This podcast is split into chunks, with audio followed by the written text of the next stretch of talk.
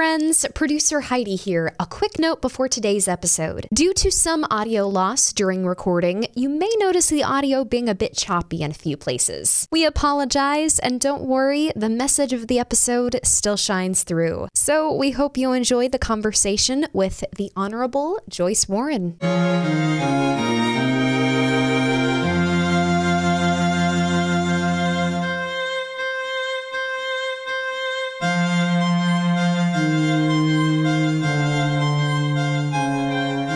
Greetings, everyone. You're listening to JOY, a podcast from St. Margaret's Episcopal Church in Little Rock, Arkansas. I'm the Reverend Mary Vano, and today I'm delighted we have a distinguished guest, the Honorable Joyce Williams Warren. Joyce was the first female black judge in Arkansas. She has had a distinguished career as a lawyer and judge in Arkansas and has had a special focus throughout her career on juvenile and domestic relations cases. She's also a very faithful friend. Welcome, Joyce. Thank you so much. I am delighted and very honored to be a part of this wonderful podcast. Well, we're going to be talking about justice today. But before we do that, I wonder if you could just tell us some of your story. How did you get to where you are today? The grace of God. Indeed. Started out as a child wanting to be a dentist, went to school, went away for college, took organic chemistry, and on the last day to drop a class, I dropped that class, thinking I don't want to be a dentist. Came home, went to school with my husband, who was at Russellville, Arkansas Tech. We went to what was then LRU, which turned out to be the University of Arkansas in Little Rock. Majored in sociology and anthropology, took almost all of our classes together for years. And then when I graduated from college in the summertime, James and my grandmother and I were in her kitchen talking. And James says, let's go to Memphis and take the LSAT. I said, okay. Well, I'd already applied to and was going to be a member of a class for social work because that's what you did in those days and still do when you had a sociology and anthropology degree. So I was going to be a social worker. So my grandmother said, good idea. Why don't you go take the LSAT? So James and I went to Memphis that summer, took the law school admission test, and that's how I got in law school did not want to actually practice law at all. My husband guided my career through the grace of God. And although I balked, I eventually listened to him and applied for and got a position as a juvenile referee, which was a juvenile judge under the county system. That was when I became the first judge in Arkansas. And then that was declared unconstitutional in 1987. Wait, what was declared unconstitutional? That's a good question the system of judges appointed as referees under the county judge. The right. county judge could be the juvenile judge, but the mm-hmm. county judge had the authority to appoint a person to be a referee to hear those juvenile cases for him or her. And so I applied and got petition. And then in 1987, the system was declared unconstitutional as the Arkansas Supreme Court said it was in violation of the Constitution to set up a court under the county judge. And who was the governor at that time appointed a juvenile justice commission. I was one of the members. We were tasked with coming up with a system that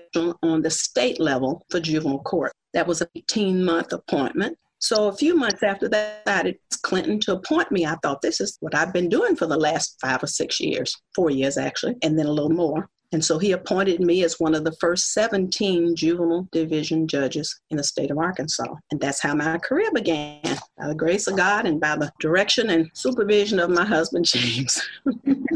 it's good to have a good partner in life. I think that God often has something to do with helping us find those partners that will guide us as we need to be guided. I prayed for him and got him. Well, I'm glad you didn't end up being a dentist, Joyce. don't like blood, don't like needles. I don't know what was coming over me. this is what I know I was meant to do, and I'm very blessed to do it.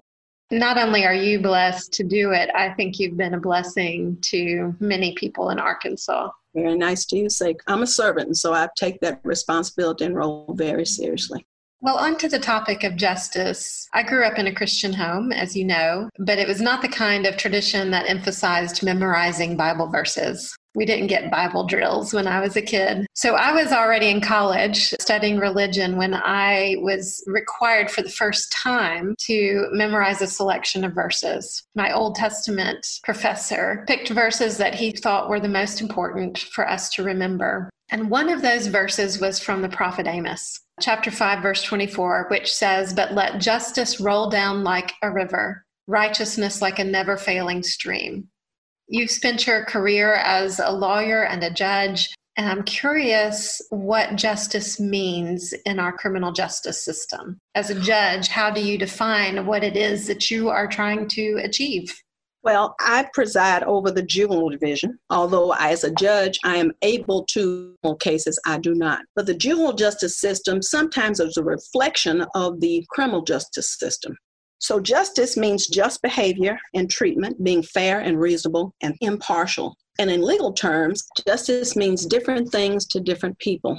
When I think of justice in the legal terms, I'm thinking of who is accused of an offense or crime and found to have committed that crime. The victim wants that person to be held accountable. So when they say, I demand justice, they want a sentence that would be commensurate with what they think needs to happen. So if they feel really aggrieved, they want that sentence sometime to be long and harsh. If they're not so aggrieved, they sometimes want that sentence to be more lenient. When you are a person who is of white privilege, justice may mean getting away with something that you should have had more accountability for doing. But people of color or people who are marginalized and on the fringe of society, justice means you perhaps were convicted of something you did not do, you were mistreated, disparaged, treated unfairly, and you had a sentence that really was not commensurate with what should have been. In the juvenile justice system, we're looking at holding children accountable, but looking at their circumstances that caused them to do what they did to bring them in contact with the system.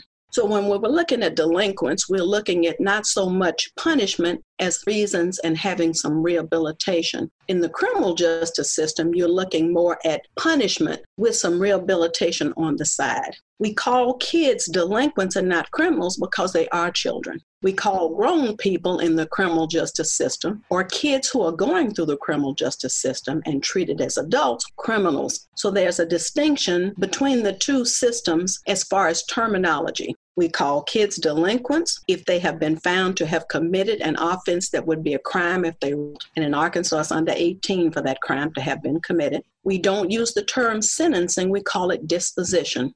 But the criminal justice system means different things, obviously, to different people. But to me, justice means people accountable, making sure they understand what happened, making sure what happens is done in a fair, impartial, appropriate manner, and explaining the process along the way.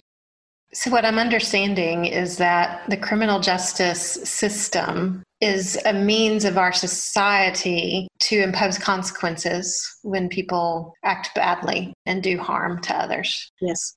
And what we seek to achieve is a justice that is fair to everybody, that treats people on an equal footing. And we know that that justice is not always achieved. Justice is not always achieved. And as being humans, we can't always get everything right. We can get a lot of things right, sometimes we can. And the criminal justice system, as is the juvenile justice system, is composed of so many moving parts. But only what do the things that we can manage actually help improve the criminal and the juvenile justice system. What I learned in seminary was the idea that God's justice is always influenced by mercy. We read in the Old Testament, God gets angry at disobedience and injustice, but we also see a God who forgives when people repent. Really, we don't always get what we deserve then, at least not from God. In fact, when God is involved, we typically get better than we deserve. I have a friend who, whenever I say, How are you today? he always says, Well, I'm better than I deserve. Grace and mercy. Grace and mercy. So, justice in a theological sense is not always going to look like the kind of justice dispensed in a courtroom. And I think that's really okay. I think it would be a bad idea to give divine authority to our earthly courtrooms.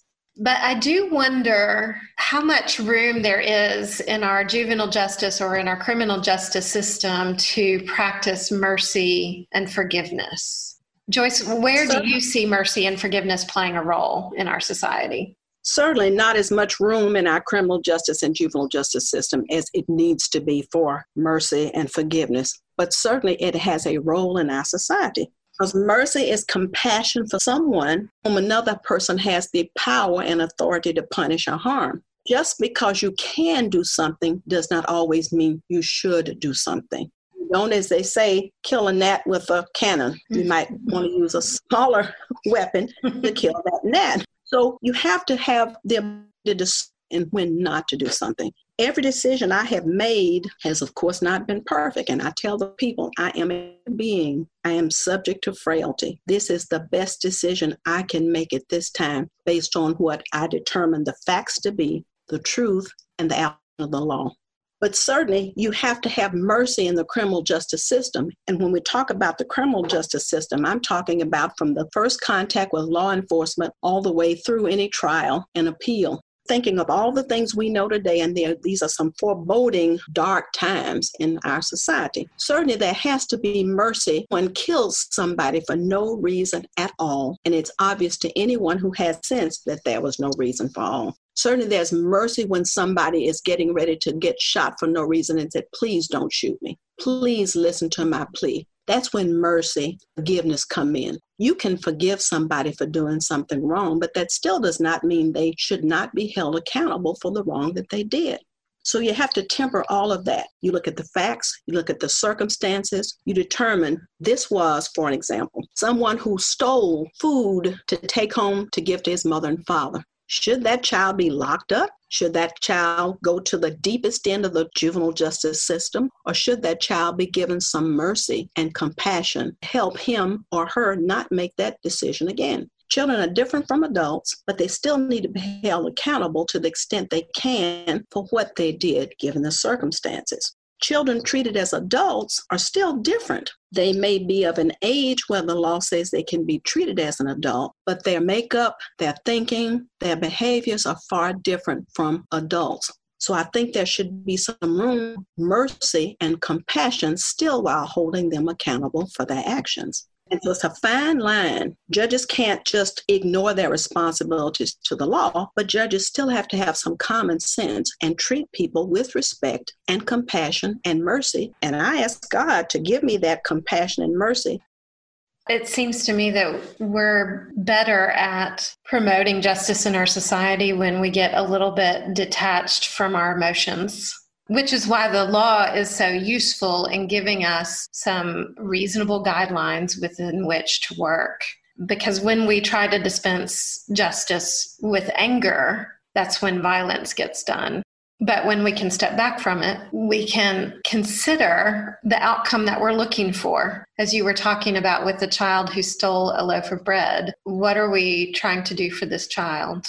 And what do we want to teach this child? I think consequences can certainly teach people when there's a negative consequence to a bad action. But in our faith tradition, what we know to be true is that forgiveness can be also transformative. Both can be tools through which we help transform human beings help them become better, and help equip them for functioning well in society.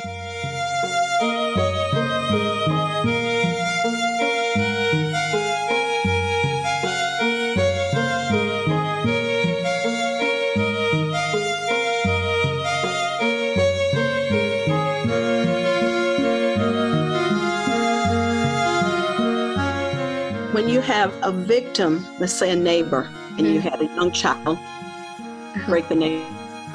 Years ago, it may have been appropriate for that neighbor not to even contact any law enforcement official at all and just talk to that child's parent or guardian or whoever's caregiver and say, Your child broke my window would say, I am so sorry. We don't have the money to pay, but can he cut your yard or wash your other windows or do something? That's the forgiveness. That's the restitution. That's on a personal level. Mm-hmm. And it mm-hmm. goes a long way because mm-hmm. law enforcement officers can have contact with people and give them a break, so to speak. But on the whole scheme of things, it's a minor thing. But I'm giving you a warning don't do this again because this will be the consequence next time. Some people can take full advantage of that. Those who cannot see that at all, at all, they continue to do the things that get them in trouble. They not only do that, they ramp up their activities and become more violent in things that are more harmful. Mm-hmm. Those are the ones we have to worry about. Because as a judge, it's my responsibility to do the best I can to issue orders after we know their circumstances and what caused their children's behavior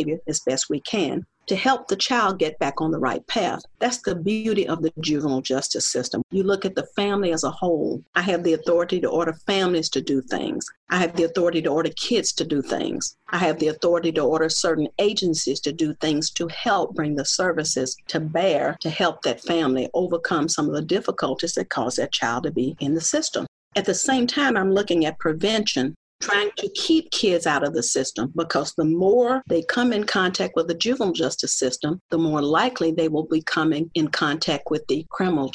And that likelihood is greater when you're talking about people of color. People who are in poverty, people who are uneducated, people who have the difficulties of trying to navigate life from day to day. And so that's what we try to do. The criminal justice system should be trying to do the same thing too. Punishment is important. Sometimes people have to be removed from society to address their difficulties and keep society safe.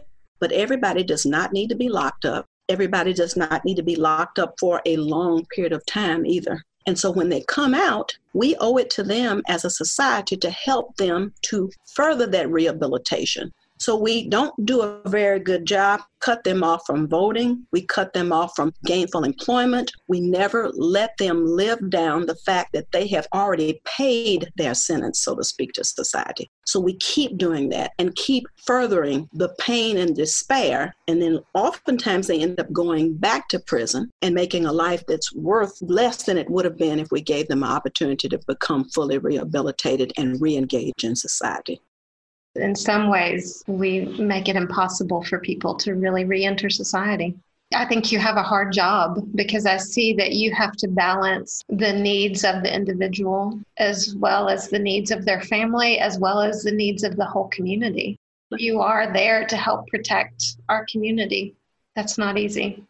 It is difficult, very difficult. And you can't do it alone. No one person, no judge can do it alone, no agency can do it alone it's a community effort on the juvenile justice side as well as the criminal justice side.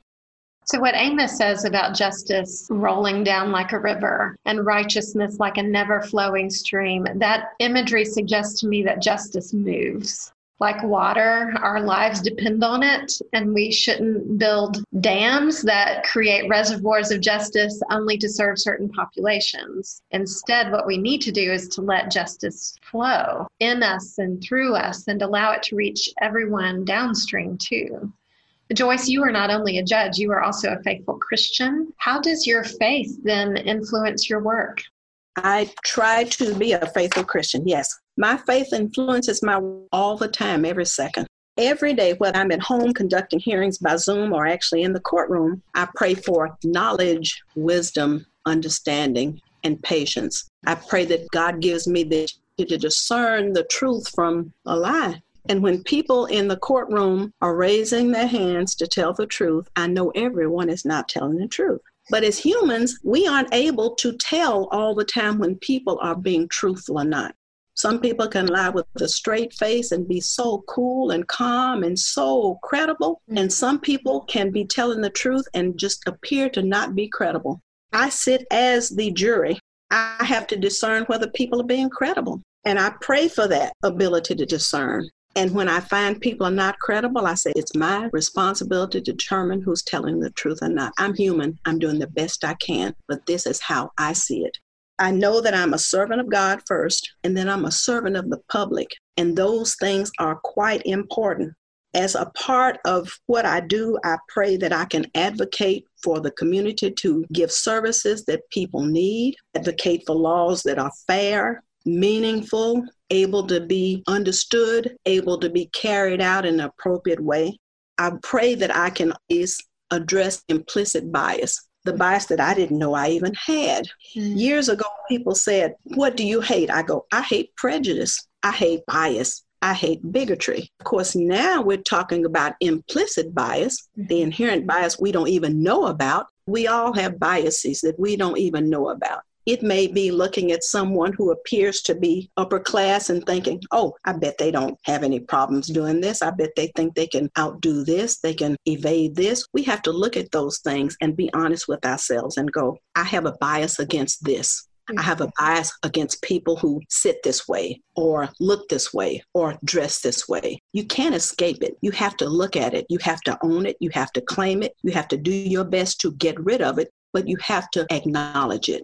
And then when your decision, you have to eliminate that and make the decision based on the facts, the law, and that particular individual. Otherwise, you are just perpetuating the things that we know are wrong. So I pray daily, I empathize, I sympathize, I put myself in someone else's position. I explain rulings, I explain the limitation of the law. I don't talk down to the black robe disease the robitis, mm-hmm. thinking that because I put this black robe on, I am certainly then magically able to do what I want, say what I want without any consequences. And that's a disservice. I'm a servant, as I said again, that always is on my mind. I'm a child of God that is always on my mind. When I get anxious about making a decision, when I'm tired, when it's been a long day, when I'm not feeling well, I tell the people, you know, I have a headache now. It's been an awful day. I am not going to make this decision now because I make my worst decisions when I'm tired and not feeling well. So, religion is what I live with every day. And I'm thankful to God that I'm able to use my religion in a way that accomplishes what the statute requires me to accomplish and what my duties and responsibilities as a judge require me to do.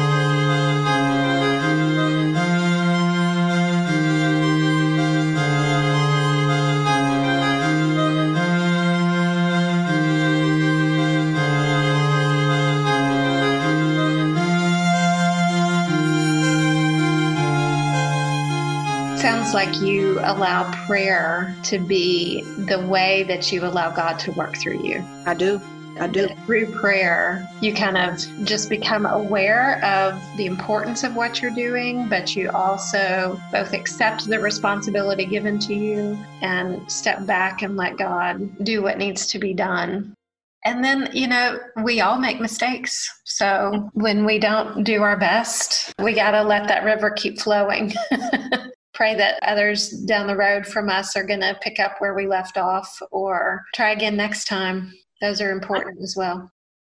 I've told my children over the years, and I've told people in the courtroom countless times we're humans, we make mistakes. As long as the mistakes are not fatal, we get to live and learn from them and do better but we should be thankful for those mistakes so we can have the ability to learn. I've made some mistakes. One example was when I was hearing paternity cases, the beginning of paternity cases. Now we just hear the aftermath, like the modifications and child support, hear the beginning of paternity cases anymore. But I was hearing a case and I told a young woman, I said, Well, you know, it's not my fault that you and he had sex and had this baby together. That's something that you did willingly.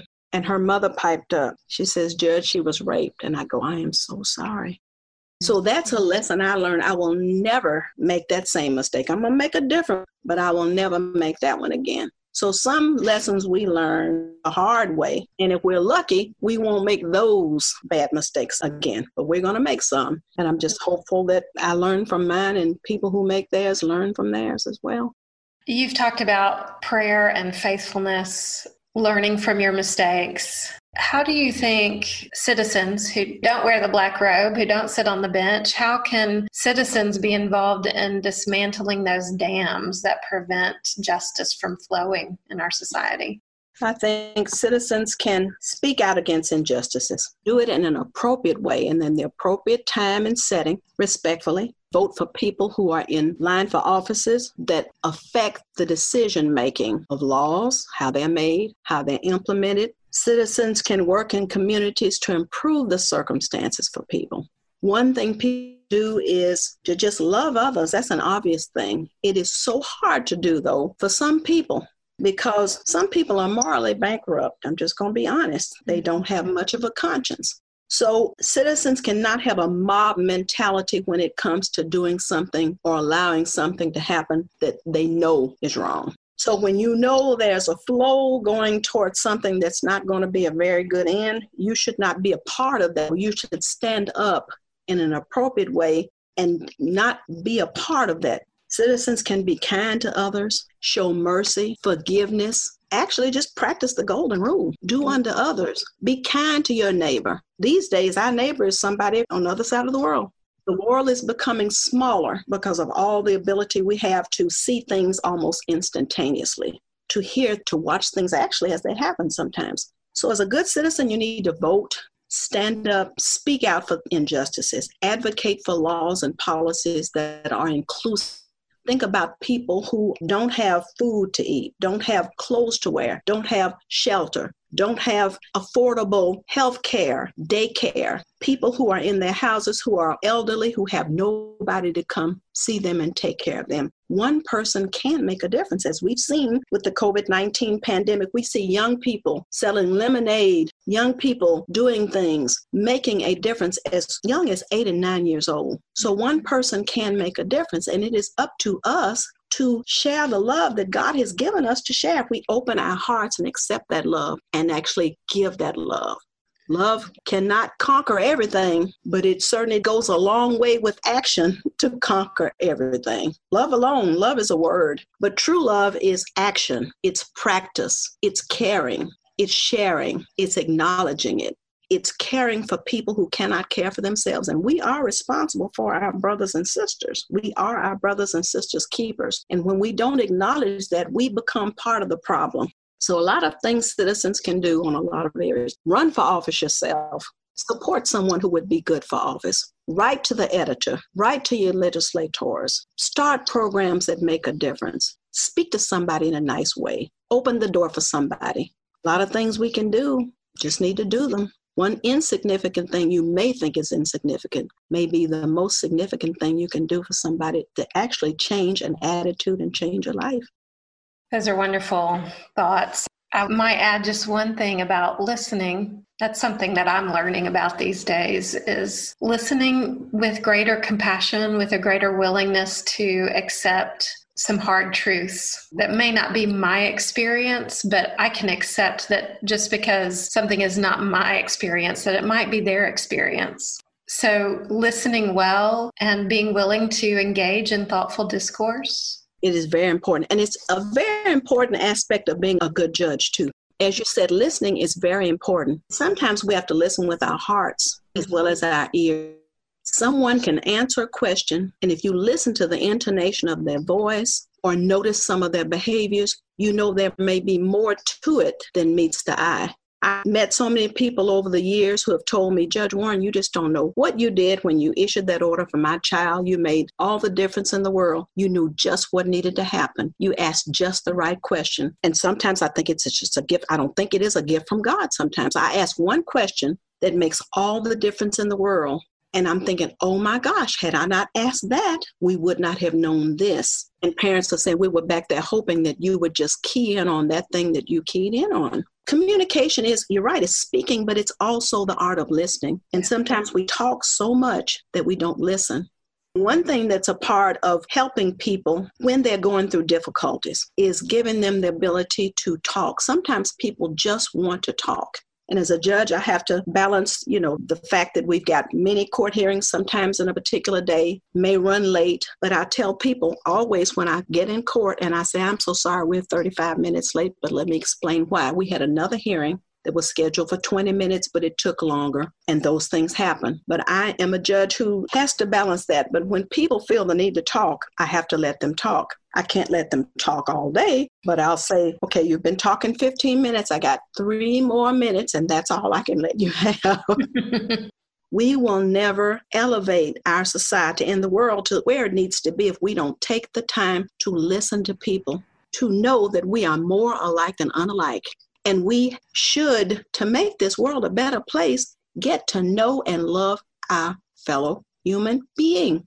I mean, love as a person. We don't have to like what they did. In fact, some people who come before me would never be a person I would invite to my house for dinner or a movie. but I love them as a human being. I can't condone some of the things they've done, especially when you're talking about abuse and neglect of children, but I can sympathize with the fact that they have been traumatized sometimes as well, that they have difficulties they're going through as well, and they don't know how to do the things that would elevate them to be fit parents without the help of society. So when we get involved in their lives, I say, you know, it is not a happy place to be to sit in court and divulge your personal life and have people dig into it and talk about it. But once you do this, then you're part of the system, and it's our responsibility to make sure we know as much as we can about you to help you become a better person so you can then become a better parent and give your child the to grow up in a space and a place that will help them to be law abiding, responsible people.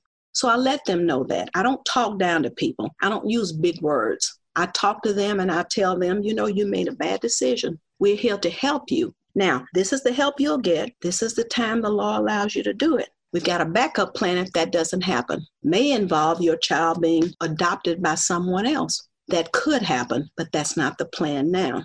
So it should be a team approach.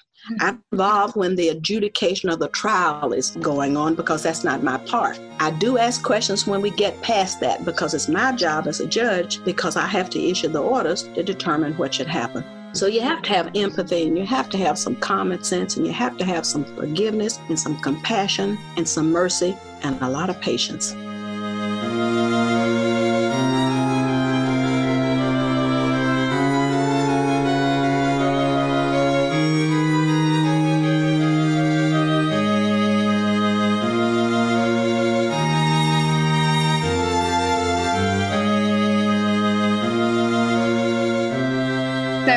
One of those verses that my college professor had me memorize. It is still one of my favorites. This one is Micah 6 8. He has shown you, a mortal, what is good, and what does the Lord require of you? But to do justice, to love kindness, and to walk humbly with your God. Those words have endured for thousands of years because it's the kind of simple, straightforward truth that transcends time and location. When I'm overcome by just how complicated our world is, these words remind me to go back to the basics. So, faith is about love that keeps moving alongside God and keeps doing the things that are required to build a better world for everyone. It's not easy, though. Do you ever get discouraged, Joyce? I get discouraged a lot. Sometimes I'm so discouraged and so tired that I tell my husband and I tell God, I don't know if I can keep doing this. I just don't know that I can keep doing this because I feel emotionally and physically spent at times. But then I pray to God and just ask Him to give me the courage, the energy to keep going because it comes from Him.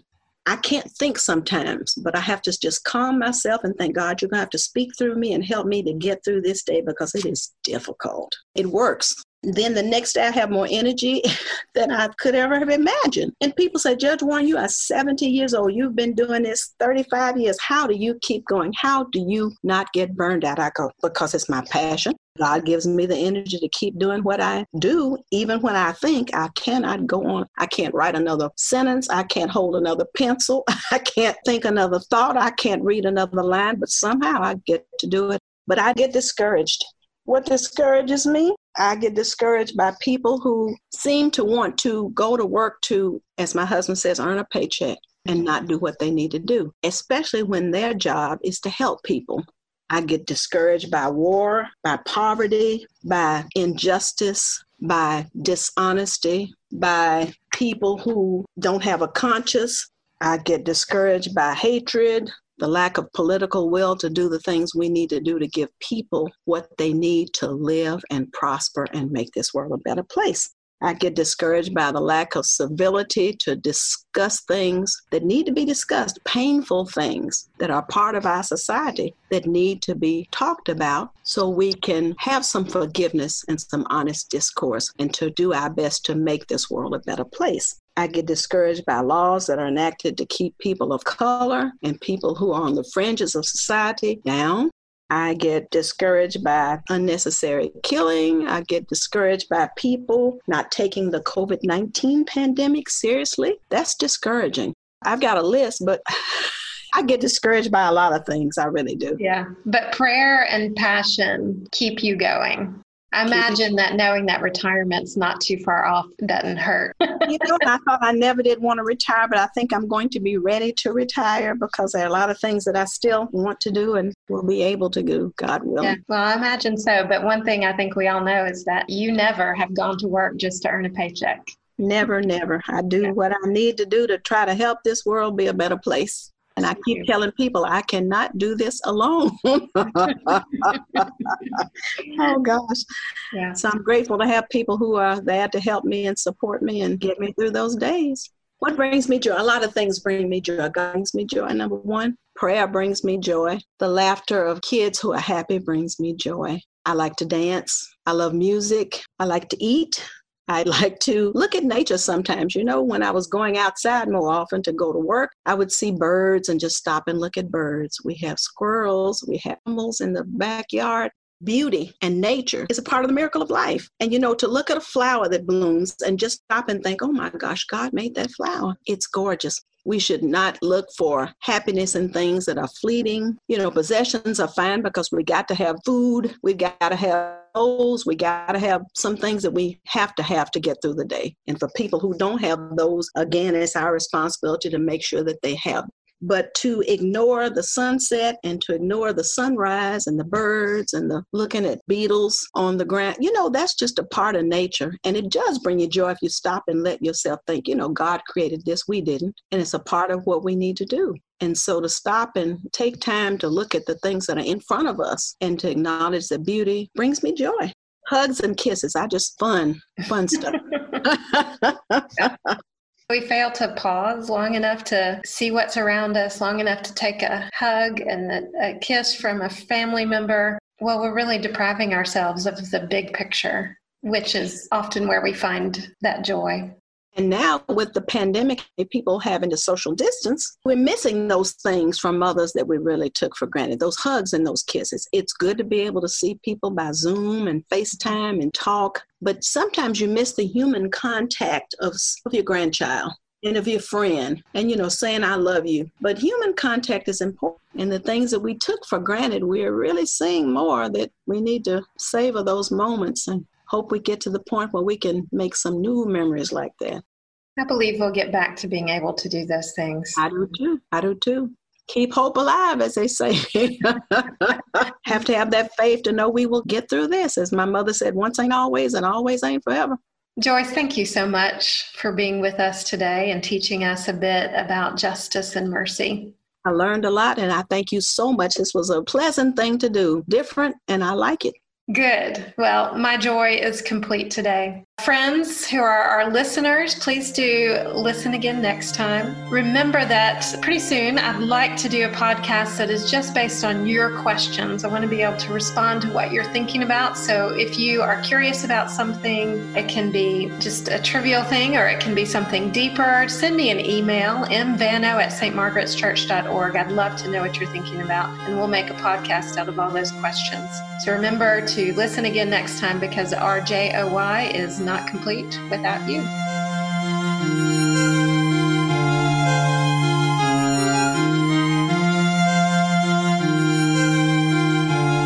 This is a production of St. Margaret's Episcopal Church in Little Rock, Arkansas. Thanks to Stephen Vano, who composed and performed our theme music, and to Heidi Soul, our producer.